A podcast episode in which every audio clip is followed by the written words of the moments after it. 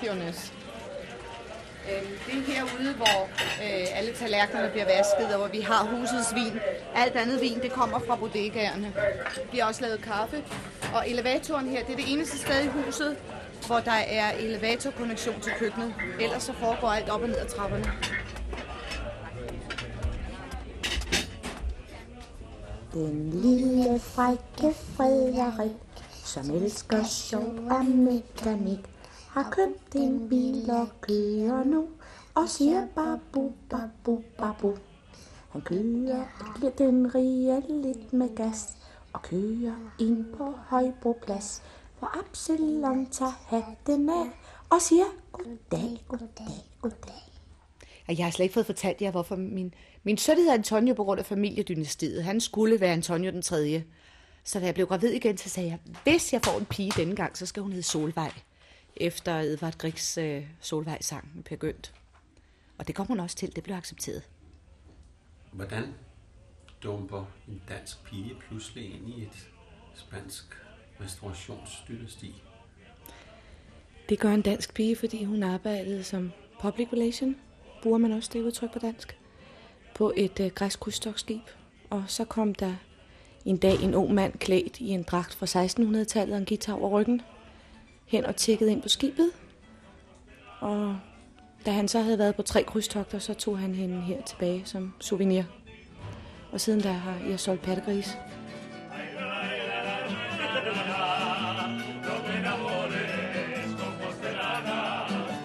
Øh,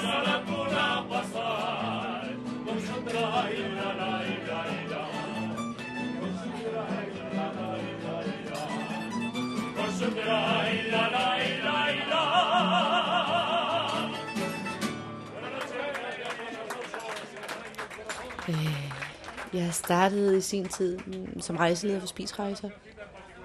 Jeg har altid været meget rejsesyg. Jeg har boet i lange perioder i Italien. Jeg Lærte altid sige, øh, jeg var først og fremmest forelsket, og det var det, der fik mig til at blive i Italien. Og der læste jeg lidt på universitetet, jeg læste lidt øh, spansk, og øh, der var jeg i, i to år, så arbejdede jeg i sommersæson på sådan en, en danserestaurant.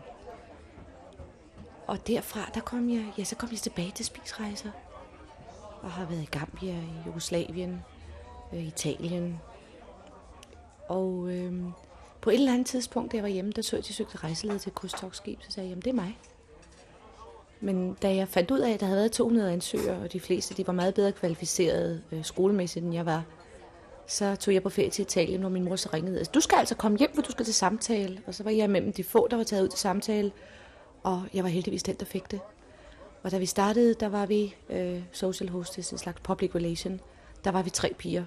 Og fire måneder efter, der var jeg alene. Fordi jeg dækkede de sprog. Det, jeg ikke talte, det var fransk. Men jeg har temmelig let ved sprog, så jeg lærte hurtigt ud af det, der skulle siges, når man skulle oversætte kaptajnens tale, eller lave øh, weather news today, og, og den slags ting. Hvor sejlede du? Karibien, de karibiske kryds, at øh, transatlantisk kryds, når vi i, ved sæsonskift enten krydsede over landen eller tilbage igen, det er nu dem, jeg har været mest betaget af.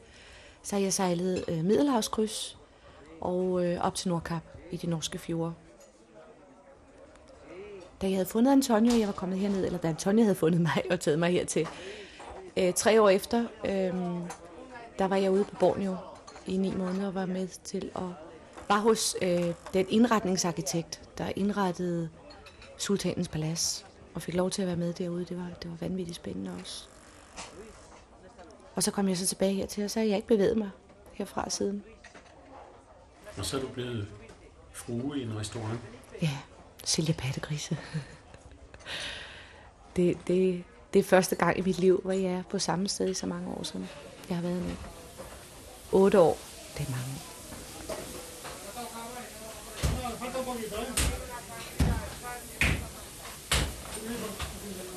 Dette er svigermors fætter i anden grad.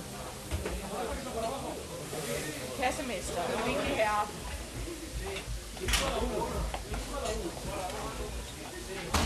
Men det var Juan, vi kom fra. Det er ham, der står for bøfferne og, og fisken i aften. Og Ruben, som laver de der allervigtigste, som er supper, det er for hvidløgssuppe, og som laver vores berømte muslinger. Og så er der selvfølgelig Carlisto herinde. Carli! Den her ovn, øh, den har været tændt lige siden øh, 1725. Øhm, vi har en konstant temperatur herinde på ca. 180 grader. Og det er der, vi laver vores små spædegris. Du kan se, der ligger der på åben mund. Og vores babylam. De bliver lavet i sådan nogle lærpotter med lidt øh, olivenolie, hvidløg og så forskellige øh, hvidvin og så forskellige øh, rosmarin. Og, og de er inde et par timer. Du kan se, de, du kan altid se, om de er, de er ikke mere end to uger gamle. Hvis de er mere end to uger gamle, så stiger de i vægt, og så kan du se, at kødets kvalitet det ændrer sig, så det er ikke længere hvidt. Det er det gråligt. Quantos cuchillos se va por una noche? En 35 smågrise og det samme i lam går der på aften. Det er Manolo. ¿Dónde está ese? Jaime, eh, rápido ahí, rápido, primero.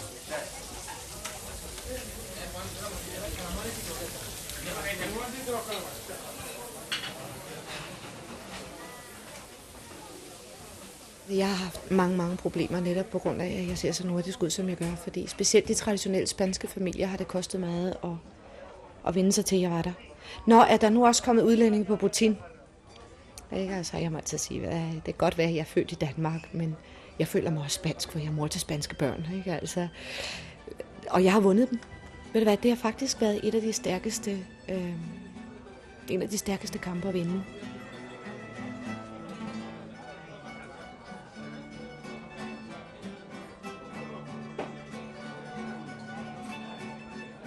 Da jeg var lille, emigrerede min far til Australien. Jeg var ikke mere end fem år gammel, og det vækkede nok min rejseløst allerede dengang, for han sætte jo store, farverige øh, blade hjem med, med blomster, som man ikke drømte om eksisterede, og med kænguruer og koalaer og et, et kæmpe stort blåt hav. Så jeg mener, allerede dengang, der, der gik der nok uro i blodet på mig. Men jeg har haft en, en helt fantastisk familie, et familiesammenhold. Øh, der har været meget højskolemiljø i min familie. Også fordi øh, en del af familien har været højskolelærer. Øh, det er meget grundviansk, øh, mit barndomshjem. Øh, far var eventyr. Far stak af hjemmefra, det har jeg fået at vide, da jeg, da jeg er blevet voksen. Far stak af hjemmefra, da han var 15-16 år gammel og meldte sig til Fremmedlegionen. Jeg ved, at han har været konduktør, hedder det det på dansk, øh, chauffør for Montgomery. Han har fem gange fået tapperhedsmedalje. Øh, min mor mødte ham i Røde Kors, hvor hun var udsendt som sygeplejerske til Polen. Øh, de blev gift i hemmelighed, tror jeg. Og ja, så kom jeg jo til senere. Blev født på Militærhospitalet, voksede op på mig i Gladsaxe. Og der boede vi så de der fem år. Der havde far i mellemtiden, han havde været på militærbasen i Thule. Øhm, og så skulle det altså lige pludselig være Australien. Og der mistede vi desværre kontakt med min far. Og det er sjovt, fordi øh, siden jeg var lille, og stadigvæk når jeg kommer hjem, jeg har lyst til at finde min fars familie. Bare for at se, om de måske var, var, var i kontakt, men det, det bliver aldrig til mere end det. Ved du, om han lever? Bare jeg vidste, hvis der er nogen, der kan fortælle mig det, så vil jeg meget gerne vide det. Under alle omstændigheder nogle år efter, så min mor hun prøvede jo at arbejde på, at jeg fik så, så godt et miljø som muligt, så hun blev afdelingsleder op på Moro Børnsanatorium, så jeg voksede op i gode. Og der fortsatte jeg med at være på farten på skrante rentetur og på vej over isen til Sverige, da jeg faldt igennem. Jeg har ikke været ret gammel. Så, mm, men altså, jeg har det i mig. Jeg, jeg kan ikke undgå det. Så boede jeg en, en årgang op hos min onkel og tante op i, i Aalborg. For jeg var vist nok lidt for flyvsk for min mor. Når man skal passe et 8-4 job, og man har en lille datter, der, der stikker af hjemmefra en gang imellem, og kravler op i træerne, og, og gemmer sig ude i skoven, og prøver at overleve på egen hånd, så, så kan det nok godt være lidt, lidt svært at være mor. Jeg kan se det i dag. Min stakkels mor, hvad hun har gået igennem. Men, øh, det, det, altså jeg har, har været meget knyttet til, til litteraturen lige fra jeg, jeg lærte at læse, da jeg var lille, meget tidligt. Om, jeg gemte mig under dynen om aftenen med, med lommelygten og læste Kaptajn Krans børn. Altså jeg var jo totalt integreret i bogen. Og alt det, jeg læste, det, det prøvede jeg jo så bagefter selv at lave huler i træerne og, og prøve at overleve og spise firekløver, til jeg var helt grøn i hovedet og mandablade. Og... Men det var spændende. Det var det, det, ligesom det der, med at, det der med at sidde i klasse og, og lære øh, matematik, for eksempel, det var det værste, jeg vidste. Så jeg mener, bare vinduet stod åbnet foråret, der var for, øh, sommerfugl, der fløj forbi, så var jeg ikke i klassen mere. Og det har måske også gjort, at jeg måske lidt, lidt for tidligt i mit, i mit liv mm, blev selvstændig. Blev selvstændig og ligesom... Øh, ligesom jeg har altid været meget kærlig. Øh, gamle, syge hunde, øh, det videre. Og måske også mod det andet køn, lidt for tidligt. Øh, men øh, hvornår lidt for tidligt? Hvornår var det? Ja, det vil jeg ikke komme ind på. Men jeg tror nok, der er nogen, der kan huske mig fra kostskolen.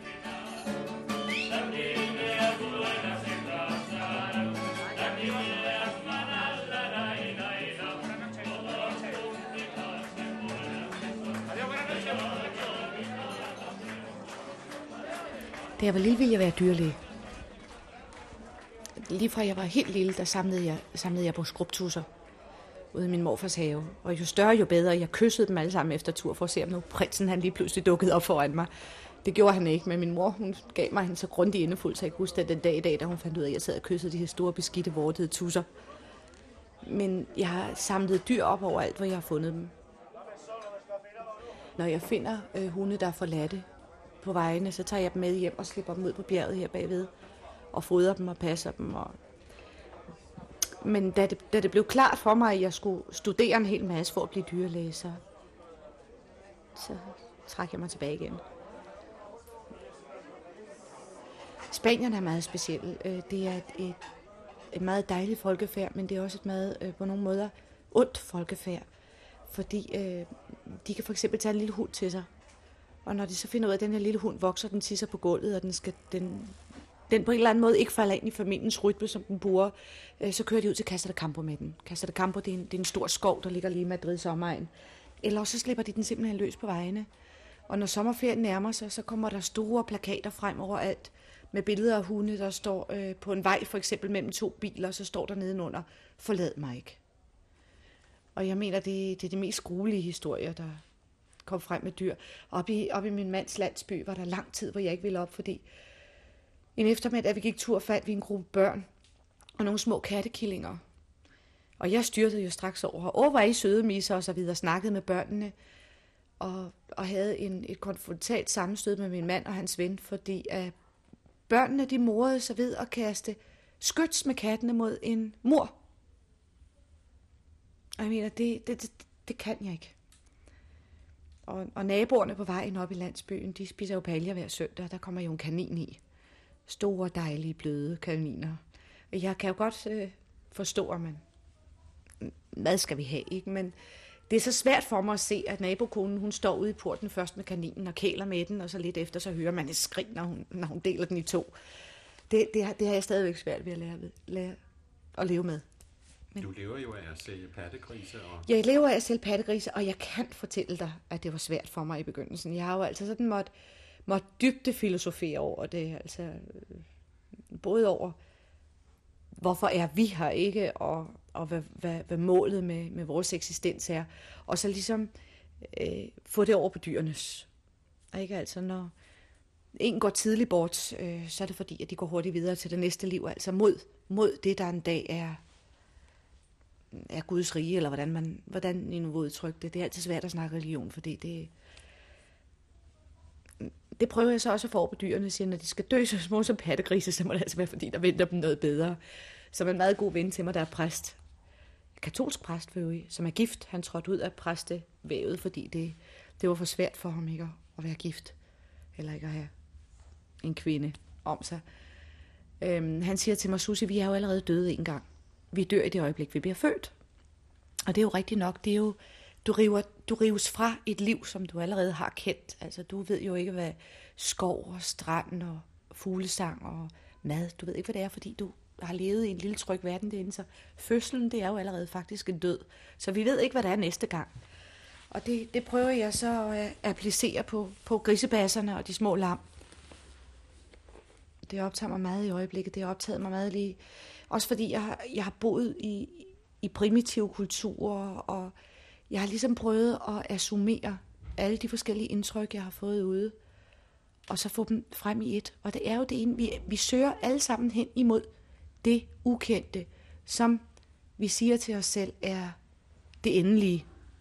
Men altså, øh, du spørger dig selv, øh, hvorfor er der nogle mennesker, der gør- skal gå så grueligt meget ondt igennem? Og så er der andre, som, som lever øh, lige fra fødsel til død et lykkeligt liv. Altså ligesom nået til den konklusion, at vi skal alle sammen igennem forskellige liv. Igennem flere liv. Og jeg vil tro, hvis folk de er, er onde og lever som onde mennesker, øh, er onde mod deres omgivelser, og så bliver deres liv trukket tilbage. Så skal de, hvordan skal jeg forklare dig det? Det er meget, meget svært for mig at forklare, og det er en, det er en ganske ny teori, som jeg, jeg lever intenst med, og som jeg profundiserer i. Men jeg tror altså, at vores menneskes liv, det er ikke bare her og nu.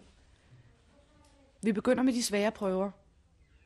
Og består vi dem så, ja, så kommer vi så op i et bedre liv, så kommer vi op i et bedre liv, så kommer vi op i et for at nå, gøre os fortjente til. Det er meget, meget svært for at modtrykke. Hvad er de svære prøver for nogen? De svære prøver, det er dem, som naturen giver dig. Jordskælv, øhm, oversvømmelse, sult, sygdom, fristelser og alle mulige slags Fristelser? fristelser. Jeg tror også, vi bliver sat fristelser for at se, hvordan vi, vi modstår dem. Jeg mener, vi bliver sat på prøver, men vi har samtidig fået vores intelligens til at skille øh, det gode fra det dårlige. Hvordan skal jeg forklare dig det? Det er nemt at, at give efter for fristelser. Og det er også nemt at give op over, for når man har en, en prøve foran sig og siger, at det kan jeg ikke klare. Det er meget nemt at give op. Det er sværere at, at prøve at, overvinde, hvad der nu kan være foran dig. Jeg har lavet mange fejl, jeg har lavet mange bummer der, jeg har givet efter for mange fristelser, men jeg har, jeg har altid prøvet at være god. Så jeg har altid prøvet ikke at gøre noget ondt ved nogle mennesker. Forstår du, hvad jeg mener? Altså være bevidst ondt. Og jeg tror, at som, som menneske, der prøver du at være sammen med mennesker, der trækker det gode frem i dig. Det, der er uheldigt i dit liv, det er, hvis du falder ned i et, i et forhold, for eksempel. Du kan se, jeg, jeg har vidunderlige venner overalt i verden, men hvor måske, måske er giftet sig med, en, med, et, med et kontrapunkt, som ikke har forstået at fremelske det gode i, i deres partner. Det som, det, som jeg kender i det menneske, ikke? Men lige det modsatte, som fremkalder jalousi og misundelse. Og jeg tror, folk er tilbøjelige til at, at lægge alt for meget vægt på det materielle. Det hele det er jo materielt efterhånden.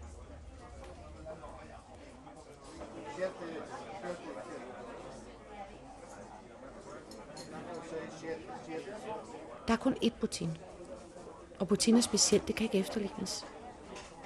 Og jeg mener, man siger i Spanien, el ojo del dueño engorda el la vaca. Øhm, ejerens øje gør koen tykkere. Ikke? Altså derfor, der er altid en af familien. I øjeblikket, hvor Tina arbejder Antonio, og så øh, en til fætter, som hedder Peppe. Jeg er ligesom det tynde øl, der har fået lov at komme ind. Og det var netop fordi min svigerfar fandt jo hurtigt ud af, at min sprog det kunne bruges der.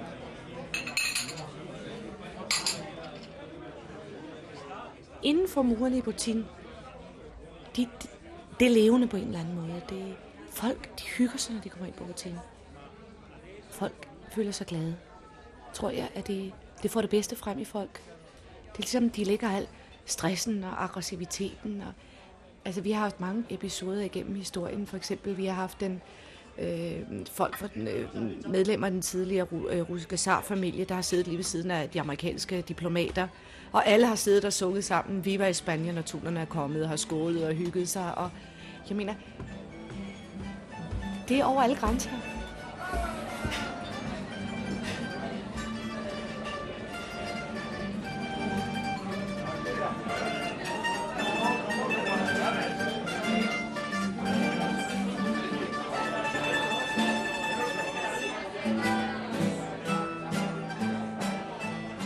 Del af en, et PR-job, det er også, at de mennesker, der kommer regelmæssigt, øh, huske, hvad de hedder. Øh, huske ting, de har fejret i Botin. Øh, huske ting, de har snakket om. Øh, huske, hvad for nogle borde, de er glade for at sidde ved. Eller hvad var det nu, du spiste sidste gang? Altså prøv at huske små detaljer, som gør, at de bliver klar over, at du har lyttet til dem. For eksempel kan jeg huske folk, der har, skriver til mig til jul. Jeg har en, en meget stor korrespondence, personlig korrespondence til jul, også til Danmark. Øh, gæster, danske gæster, jeg har haft. Og jeg kan huske, når jeg ser deres navn, hvad for et bord de sad ved. Men så er der mange andre ting, som er sket i går i forhold til, jeg ikke kan huske. Vi har utrolig mange øh, også kendte danske gæster, som, som kommer regelmæssigt. Slytter og Uffe Ellemann og øh, en masse danske politikere. Også udlandske øh, skuespillere. For eksempel Dollars hedder den på dansk, den øh, der serie. Hvad hedder hun? Henten Lyse. Øh, hjælp mig. Linda Evans, ja. Øh, hun er en af dem, som jeg har, har været mest betaget af, fordi hun var så sød.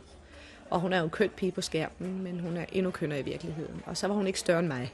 Og det, det, det taler til hendes, til hendes fordel. Og på det tidspunkt var jeg gravid med Solvej. Og hver gang jeg gik forbi hende, så strak hun armen ud og skulle kæle med min mave. Og det synes jeg var så sødt. Og så havde hun et træk, og det er skægt, fordi jo større folk er, øh, jo mere plantet har de begge ben på jorden. Når man kommer ind i en restaurant, og man, man er en berømthed, og folk genkender en, så koster det ikke noget at smile en omgang til folk, og skrive en autograf til dem, der beder om det. Og så er man steget endnu mere i deres, øh, i deres bedømmelse. Er der som person, ikke bare som, som skuespillerinde eller, eller forfatter, men som person. Og jeg mener, hun gjorde det. Øh, hvad hedder hun? Woman in Red. Hvad var det, hun hed? Altså, der har simpelthen været så mange. Nancy Reagan. Øh, alle mulige øh, store, kendte stjerner, forfattere, vi har haft. Der er altså et eller andet... Øh, der er dem, der kommer ind, og de bedømmer situationen, og de skriver fem autografer, og de får en middag i fred. Og så er der en meget, meget kendt amerikansk komiker, jeg har haft. Af dem, som alle elsker, fordi han er en fantastisk god komiker. Og han øh, svarede af med, skriver ikke autografer. Og jeg mener, hvad koster det? Det er PR. Det er de fem minutter, du giver, ikke? som bagefter går mund i mund, fra mund til mund. Mm.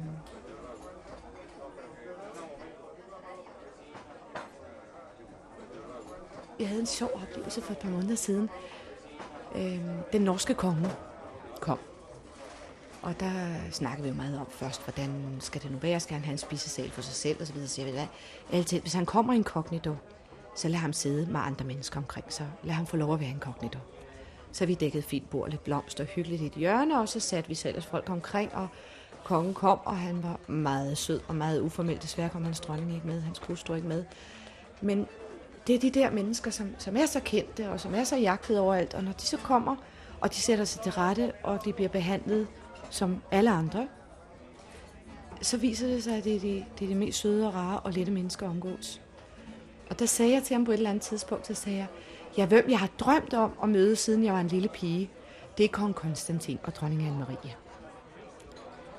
Og så siger han, nå er det det? Og han gik og farvel, og næste gang skulle han have Sonja med. To dage efter, så står Konstantin der.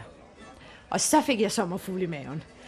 Og øhm, da han kom ind ad døren, så prøvede jeg at huske alle de her græske ting, jeg nu... Fordi i sin tid talte jeg faktisk lidt græsk, men jeg prøvede at huske alt det, jeg nu kunne, og jeg sagde, øh, god aften, deres stat og velkommen. Og han vendte sig om, og han kiggede på mig kan du mere græsk end det? Så sagde jeg, jeg har desværre glemt det, men deres majestæt taler jo dansk, da de har en dansk hustru. Og så siger han til mig, nej, ikke så meget.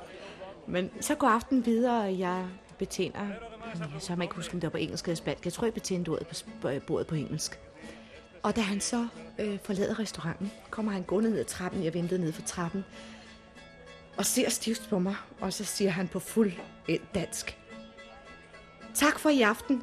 Det var meget dejligt. Det var hyggeligt. Godnat og sov godt.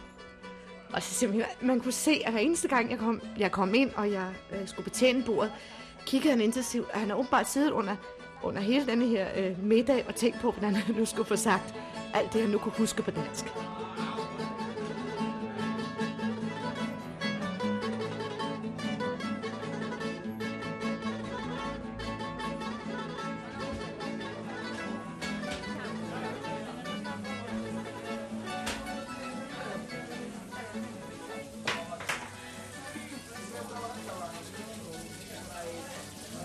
Den her skinke, som man står og, og skærer af, det er nogle helt specielle skinker. Øh, de er en 5-6 kilo, øh, afhængig af den tid, de har hægt. De har hægt mellem, to og en halv, øh, mellem halvanden og to år. Og når den så er på sit rigtige punkt, ja, så bliver den solgt. Det her det er nogle store grise, der går ned sydpå i Spanien, øh, nede i Rabugo, og de går og spiser æren, hedder det på dansk. Det er sådan nogle brune nogen, der sidder i en lille skal.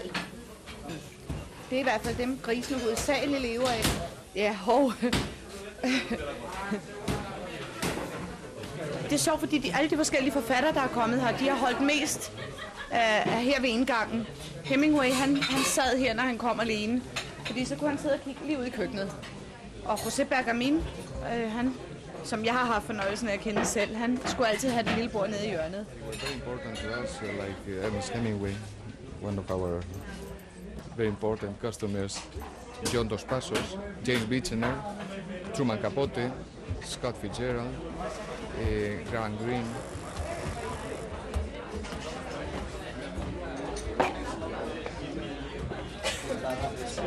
Som min mand fortalte, så kom Hemingway her meget i en periode. Og når han efter tyrefægtningerne kom med sine, med sine venner her, så ville han altid have det bord nede i hjørnet. Og se, den her lille del herinde, når Hemingway kom med sine aftaler, så var det det lille bord nede i hjørnet. Hernede havde jeg, som jeg før nævnte der før, den, når vi har noget specielt, den norske konge, den øh, kong Konstantin, Nancy Reagan, etc., etc., etc. Men da de mange gange skal have lidt diskretion, så har vi det her, fordi de har jo deres guardaespaldas, hvad hedder det, bodyguards med. Så de sidder godt lokaliseret her rundt omkring og passer på dem.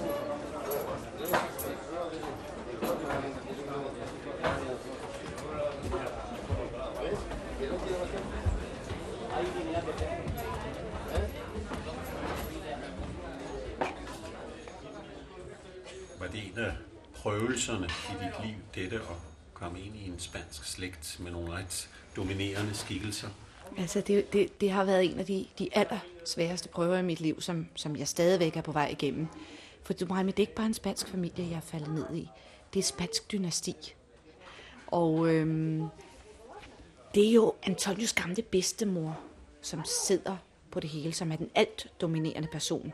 Hun er 92 år gammel, har et jernhelbred, og hun dominerer alt og alle sine omgivelser. Øh, jeg kom jo udefra som en fremmedfugl udefra, der havde prøvet alt for meget. Jeg havde ovenikøbet været forlovet før. Og det er både min italiener og en græker. Der, der, var, der var jeg forlovet med, da jeg mødte min mand. Men øh, min svigermor, da, jeg, da hun opdagede, at jeg jo havde mine helt egne meninger om tingene, og egne erfaringer, som jeg byggede mine meninger på, så sagde hun til mig, Kaljadita stas mas mona. Du er meget smukker, når du tiger stille. Det var, det var en, en pøl koldt vand i hovedet. Men det har jeg sådan prøvet at leve lidt efter, for at der ikke skulle være for mange konflikter. Men for eksempel, det der er aller, aller sværest, det er, at når du kommer ind i sådan en familie, så mister du din identitet. For der er ingen, der er interesseret i at vide, hvad du har lavet før. Og hvad du har været før. Og hvad der har betydet noget for dig. Og, øh, du begynder som et nyt menneske. Som Antonius kone i det her tilfælde, ikke? Fru Bortin. Og det vil sige, du, du, voks, du, du bor i en familie, hvor du hører om, da Antonio han tog sin første skridt, da Antonio faldt på halen i vandet, og da Antonio faldt ned ad træet, og da Antonio spiste sin første lavkage og alt det der, ikke? Men, og det hører du om til bevidstløshed. Men der er ligesom ikke noget tidspunkt, hvor du kan fortælle, jamen jeg faldt også ned ad træet, da jeg var fem år gammel. For det er der ingen, der er interesseret i at høre om. Og derfor tror jeg, det er også jamen, det, det er vigtigt for, for et individ at, at være i en verden, hvor det ligesom, din oplevelse er delte med andre. Det kan min aldrig blive. Jeg er familiens sorte for, fordi jeg hoppede ud, og jeg læste ikke, men jeg ved til gengæld, jeg, øh, jeg er nok, jeg er meget elsket af min familie. Altså, de, de, ligesom, de har alle sammen forstået mig. Jeg tror til, til en vis grad, at de, de, de også har lidt misundt mig. Jeg har ligesom været den, der, der, var, der var oprørsk. Den, der var, gik med malede blomster på kinderne og delte blomster ud. Og Har du været blomsterbarn? jeg, og ja, jeg har været, været 1. maj pige, før alt det der kom med topløs og så videre, ikke? Som øh, 1. maj i Fælledparken, i Ekstrabladet. Fordi det, det, jeg troede virkelig på det dengang. Vi troede virkelig på det. Vi satte os ned, og vi røg has, og vi delte blomst ud af alle gamle koner over vejen, og I hvor vi elsker hinanden alle sammen. Ideologien i det, og var den dejlig, fordi det var... Alle prøvede at være gode. Man fandt jo bare ud af, at når man så kom længere frem i verden, og man skulle, man skulle føde, og man skulle betale husleje og alt det der, så, så gik filosofien over styr. Men, men grunden i det, det var helt speciel. Det var nogle helt specielle år der i 60'erne, da man, da man troede på det. Nu talte vi om en af dine prøvelser før, altså at komme ind i dynastiet og de stærke kvinder. Øh, du ser ud som om, du har overlevet. Hvordan har du overlevet det? Og hvad er din status i dag i familien? Øhm, jamen, ved du hvad, det er stærke kvinder på en, på en helt speciel måde, fordi Antonius gamle bedstemor, hun var meget stærk, øh, meget dominerende. Hun kommer fra en del af Spanien, der hedder Aragonia. Og i Aragonia, der er det et meget indelukket, meget stærkt folkefærd. Altså, de er, der er ikke grænser for, hvad de kan stå for. Derfor plejer man at sige, at det er æsler, der er stedige. Ikke? Man plejer at sige, du er lige så stedig som en aragones. Det vil være ligesom i Danmark at sige, du er lige så stedig som et æsel. Men hvis jeg fortæller dig, at hun i barndomsårene vandt i stedighed over æslerne, så er det ikke engang løgn. For hun skulle nemlig få æslet, det skulle gå ned på markedet. Og for at få æslet til at gå, det ville ikke rokke sig ud af stedet, så satte hun så op på ryggen af det og bandt en gulerød i en snor og dinglede det foran æslets næse, og sådan kom hun altså til markedet. Øhm, hun er helt speciel og superdominerende. Øh, det er familiedynasti, der er tre børn, og så er der 11 børnebørn. Af de 11 børnebørn, der er Antonio den ældste. Så da vi skulle giftes, øh, som sagt, så skulle man helst ikke snakke om, at jeg havde været ude at rejse meget, og jeg var selvstændig og så videre. Som sagt, øh, når jeg holdt min mund, så var jeg kønnest. Øhm, dog fandt min svigerfar lynhurtigt ud af, at, at jeg kunne godt bruge Sibutin. Fordi det var lige det, han manglede en relationes publikas. Men på den ene side, øh, så er jeg familien, men jeg er ikke familien. Du kan se det på, på billedet af præsentation af familien. Der er familie, øh, kernen, og så er der øh, alle os andre. Jeg er med, men jeg er ikke med. Øhm, og jeg bliver det heller aldrig. Mine børn øh, er det. Men altså, det, det kan der ikke laves om på. Det er mentaliteten. Ikke bare for, for det, at jeg er udlænding, men det er jeg udefra, fordi du med familien. De havde allerede fundet passende partier til Antonio. Det var, det var søde piger fra gode restaurantfamilier, som man kunne slå sammen.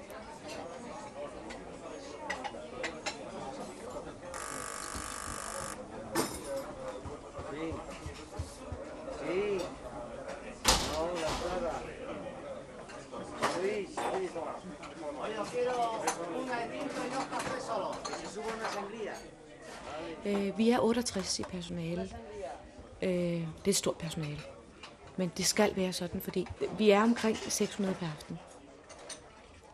Da jeg kom til Spanien i sin tid, da jeg kom til Botin første gang for 11 år siden, der stod køer helt ud på gaden. Halv, halv til hele times køer og ventede på at komme ind.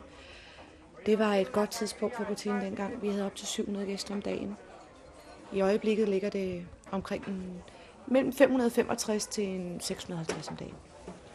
Og der skal lige siges, at hvis der ikke er mindst 400 gæster om dagen, så er der underskud.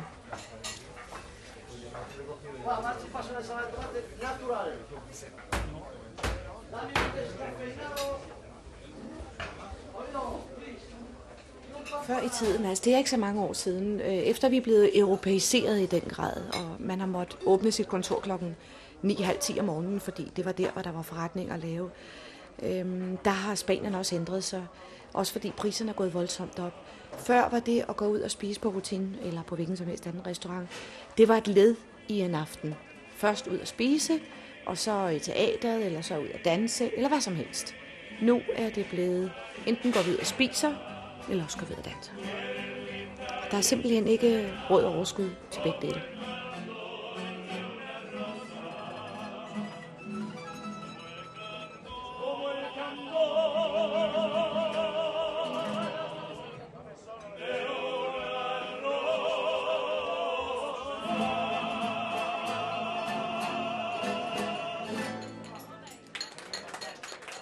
Jeg giver en hånd med, når det, når det behøves helt bestemt. Fordi det er, det er et hårdt pres, som, som de kører under tjenerne. Og jeg mener, en del af, af restaurantens PR, så kan du kalde det, hvad du vil. En del af restaurantens PR, det er, at når klienten er færdig med sin mad, at han ikke skal sidde og vente. Det var de også meget måbne over tænderne i begyndelsen. Men jeg har et, et meget tæt, meget, meget varmt forhold til al vores personale. Nemlig fordi jeg hernede for eksempel en restaurantejer som min svigerfar, han er et, et vidunderligt menneske, og han er øh, generøs. Jeg fortalte dig før om det der træk, han har, når, når det går godt for restauranten, så går det godt for alle. Men sådan en ting som at bekymre sig om, hvad øh, din tænders øh, liv egentlig består af, hvem han er gift med, hvor mange børn han har osv., mm, det aner de ikke. Og det er jeg den første, der kommer og har været med til både familiens begravelser og barnedåber, og de kommer og fortæller mig alle deres hemmeligheder og deres problemer. Og hvis der er nogen, hvis de har problemer, for eksempel pigerne, de kommer, og de vil revolutionere deres, øh, deres arbejdsprogram, så kommer de til mig og siger, Jesus, hvad kan vi gøre, og så videre. Og så er det så mit, mit job at formidle det til min mand, så, det, så der bliver gjort noget ved det. Men de vil aldrig gå direkte til ham. Han er seniorito. Jeg er, hvad de kalder kollega. Oven på Putin, helt ovenpå, der bor 10 piger fra Galicien. Det er, det er en mafia, fordi at vi har prøvet at sætte piger ind, som ikke var fra Galicien, og som ikke har tilhørt klanen, og der har ikke været noget at gøre. Når der var gået et par uger, så var de røget ud igen. De var simpelthen frosset ud. Så den her klan af de 10 galiciske piger, de går i gang så om morgenen med at gøre huset rent og slå dørene op. Og fra klokken den er sådan en 8-9 om morgenen til klokken omkring 12, der bliver solgt grisehoveder og leftovers og doggy bags, øh, hvad hedder det, hundeposer med ben og... Så kommer alle de forskellige fattige ind fra området. Og det er faktisk, den chance, den har jeg om søndagen, og når Antonius tante har ferie. Og det er faktisk det, jeg holder allermest af. Øh, det er lige fra øh, originalen, der kommer med alle sine plastikposer og bøjler og får jeg mig pornoblade, og han er en gammel sømand, og som køber sit grisehoved, som han fornøjeligt øh, går ud af huset guffende på. Og til den anden, som øh, lever i plastikposer. Han har plastikposer på fødderne, er klædt plastikposer, har gamle 2 liters Fanta-flasker med, som han fylder mad i, og som han så varmer og spiser ned under broen. Øhm. Øh, Madrid er en metropolis, og som i alle store byer, øh, der mister individet øh, til dels sin identitet. Mange af dem, der bor i Madrid, det er folk, der er kommet til udefra. Der er stress. Der er sygdom. Der er fattigdom. De har ikke ret meget. Altså enten så har folk meget, eller så har de ikke ret meget. Øhm. Jeg havde en pige, som jeg samlede op, der boede her i nærheden. Hun, hendes forældre tævede hende. Hun var ikke mere end 15-16 år. Så jeg tog hende med her hjem og tænkte, nu håber jeg ikke, politiet kommer efter mig. De kommer altså ikke efter mig. Men så var hun gået hen og blevet forlovet med en mand, der var 15 år ældre, der stod og fyldte benzin på på en tankstation. Han tjener 70.000 besætter som måneden. Mm, hvad er det, en 3.000 kroner? Mere eller mindre? 3.500 måske. Måske 4.000. Og hun arbejdede, de kendte sig hinanden, og de giftede sig lige så snart hun blev 18 år, for meget kort tid siden. Øhm, de bor i en lille lejlighed inde i byen. De lever for hans 70.000 besætters om måneden. Øh, de betaler 65 i husleje. Øh, så kan du sådan nogenlunde regne ud, der er 5.000 besitters tilbage. Så lever de for resten for hans drikkepenge, og hun kan altså ikke arbejde nu, hun er blevet gravid med det samme. Og jeg mener, det er dømt til undergang. Men, men de der rigtig fattige mennesker, der, der har jeg altså nogle af dem, der kommer på rutinen. Og der er mange af dem, dem, dem tager jeg ikke penge af. Det kan jeg ikke. Det kan jeg ikke få mig selv til. Tværtimod, jeg fylder lidt ekstra i poserne. Og cigøjnerne, dem, dem var jeg i begyndelsen bange for. Fordi det er jo nogle store damer, der kommer med nogle ordentlige bildæk og maven, ikke? og halsnavset og meget mundrappe. Så jeg vil indrømme, jeg var nervøs i begyndelsen, men nu har jeg et fantastisk godt forhold til dem alle sammen, og de, de går som regel ud af døren med et par grisehoveder i posen og, og frugt til børnene, og sender alle himlens velsignelser ned over mig.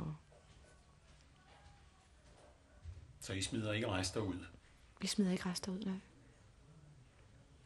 I øjeblikket kører jeg et lemme over for gæsterne. Jeg siger til dem altså, her i huset har jeg lavet en regel, og den går ud på, at hvis I ikke spiser op, så er der ingen dessert. Og jeg har nogle fantastisk gode desserter. Nu skal man selvfølgelig passe på, hvad man siger det til. Men hvis folk de sådan de, de lukker døren op og lader mig, lader mig komme lidt indenfor, så siger jeg det. For det er redselsfuldt samtidig, smider jeg sådan en, en gang helt gang lammesteg ud. Fordi først har de spist for mange forretter, så når de når til lammestegen, så kan de ikke komme igennem den. Øhm, den nuværende regering, det er nære venner og kunder til os. Og den daværende regering var det også. Så når man har en restaurant, så er, så, så er det lige meget, hvad, hvad farve man er politisk. Alle er venner. Eller bliver det. Men øh, den socialistiske regering har nok skuffet, fordi de... Spanien har fået en frihed, som det har været svært for dem at leve op til. Og den er kommet samtidig med en social bedring, som så på en eller anden måde, da det kom til stykket, alligevel ikke har fungeret. Det kan, fordi priserne er simpelthen så høje. Jeg mener, du vil lege en, en almindelig lille lejlighed. Altså, det er jo så uretfærdigt, fordi jeg kan se mange af mine tjenere nu, der står og gifter sig, og, eller skal giftes, og skal have lejlighed. Det er, jo, det er jo på livstid, de skal betale af på det. En lille toværelses lejlighed med bad og køkken, det koster, under, det koster ikke under 10 millioner pesetos. Det er godt en 800.000 danske kroner. Jeg kan ikke sige dig, hvor det er gået galt henne. Men det er rivravruskende galt et eller andet sted. Det er ikke sjovt at være manden nede på gulvet. Jeg kan ikke se, hvordan de får pengene til at slå til. Man går jo så ind i Corte som er vores øh, magasin Donur, eller Ilum hernede. Så er der propfyldt med mennesker, der køber.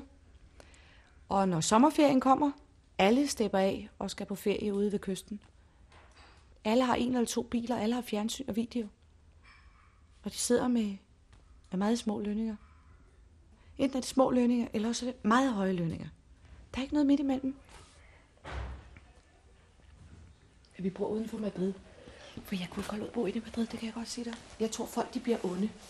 Folk bliver mere onde, når de bor i, i sådan en stresset atmosfære. Det tager ikke det gode frem i folk. Et stress, det er ikke godt. Og i en millionby, hvor der er snavset, og der er, der er larm altid, og der er varmt, og der er... Det kan, ikke, det kan ikke få noget godt ud i folk. Jeg vil ikke sige, at, at Madrid består af onde, men, onde mennesker. Det er overhovedet ikke det, jeg vil frem til. Det er bare, jeg tror, at, at, for, at, for, at for et menneske for at, at have en vis indre harmoni, så er det nødt til at være omgivet af natur og stillhed en gang imellem. Og mine børn, de skal ikke være lukket inde op i en lejlighed, eller følges ned i parken, omgivet af bilos.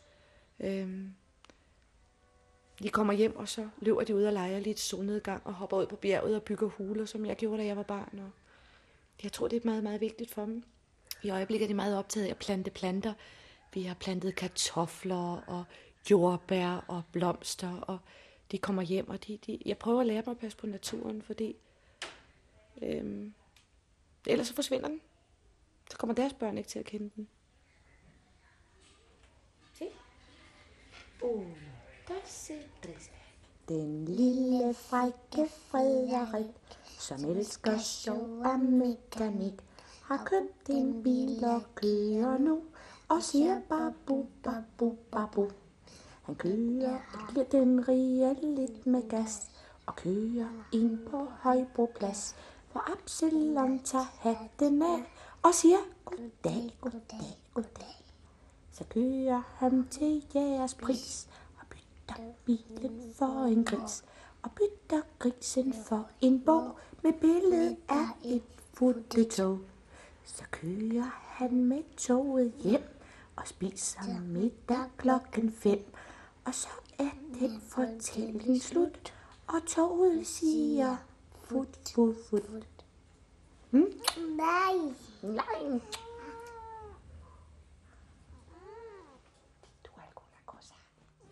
Yo no sé.